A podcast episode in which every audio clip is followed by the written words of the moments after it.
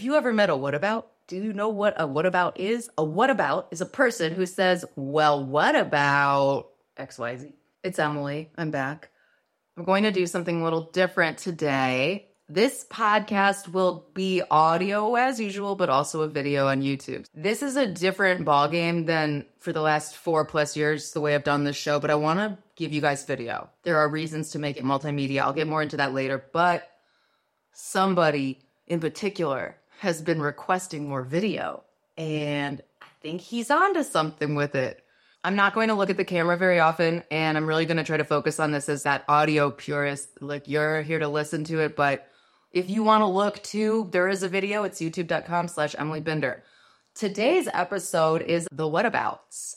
You've probably met a whatabout in your life. It's like a who's it or a what's it. I think Josh Brown was the first one who used this term, the whatabouts. And I really gravitated toward that because I noticed you meet them all the time. If you are trying to start a business, if you are taking a risk, if you are doing something new, if you say something that resonates with a lot of people, you're always going to find a what about someone has to come in and say, what about insert the reason it won't work or insert some nitpicky BS reason that they are here to say, what about? So just like Roosevelt, the man in the arena, the what about is the people in the peanut gallery that have no chance of ever being in the arena. They will never fight a beast, a gladiator, anybody. They will not be in the arena because they're in the peanut gallery saying, what about if you have a what about in your life, put them on mute, unfollow them, or say UFM. UFM, what about? That means unfollow me. Unfollow me, Janet. The what about is shouting from the peanut gallery about how you're losing in the arena. They're in the cheap seats, shouting, shouting. They're not in the arena. That's what the whatabouts do. That's the modern version of the man in the arena getting yelled at by the people in the peanut gallery.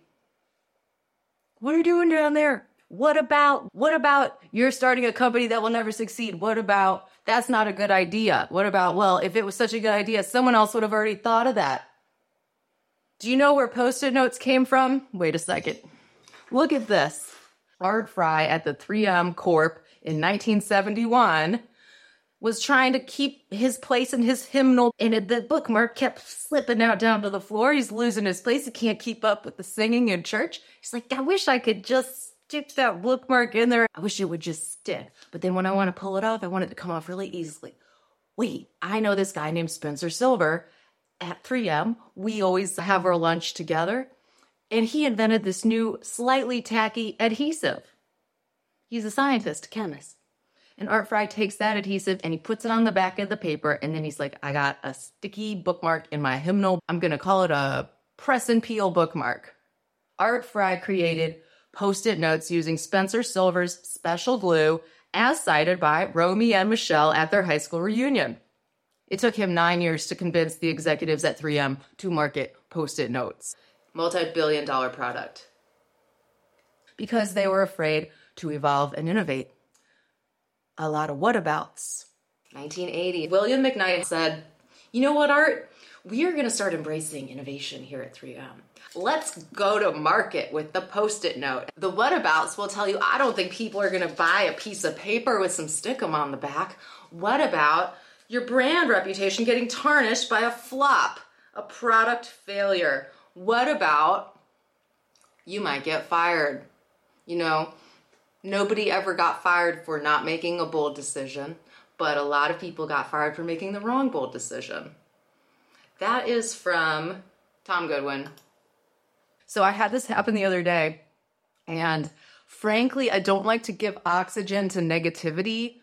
I really 90% of the time stay positive. Like Mother Teresa with the law of attraction, I don't go to a war protest, I go to a peace rally. But I think this example is instructive, interesting, and maybe entertaining. So I'm going to go there. I had given some really great jewelry. Like I left a $20 bill on the street, Twitter Boulevard, for anyone to pick up. Any young person who wants to start a podcast, any old person with an existing mediocre podcast. And I said, you guys, if you are podcasting on Zoom, stop. Zoom is built for meetings. Riverside is built for podcasts. Don't podcast on a program that was designed for meetings. It's that simple.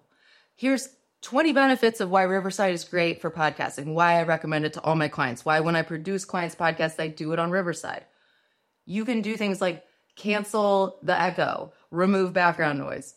You can spit out social, video, vertical clips perfectly sized for TikTok, Instagram Reels, YouTube Shorts, full screen YouTube, and you can export the audio podcast at a really high quality automatically and easily. I'm by no means discouraging anyone from starting a podcast. Quite the opposite. I'm giving you tools to improve your podcast or to launch stronger if you haven't already gone down the road of Zoom, which I've done that too. Everybody starts on Zoom because it's the thing that you know, it's familiar. It's not the best tool for podcasting.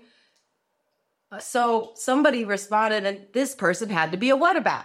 And they said, well, what about if you tell everyone not to use Zoom that you're going to discourage some potential rock stars from becoming podcasters?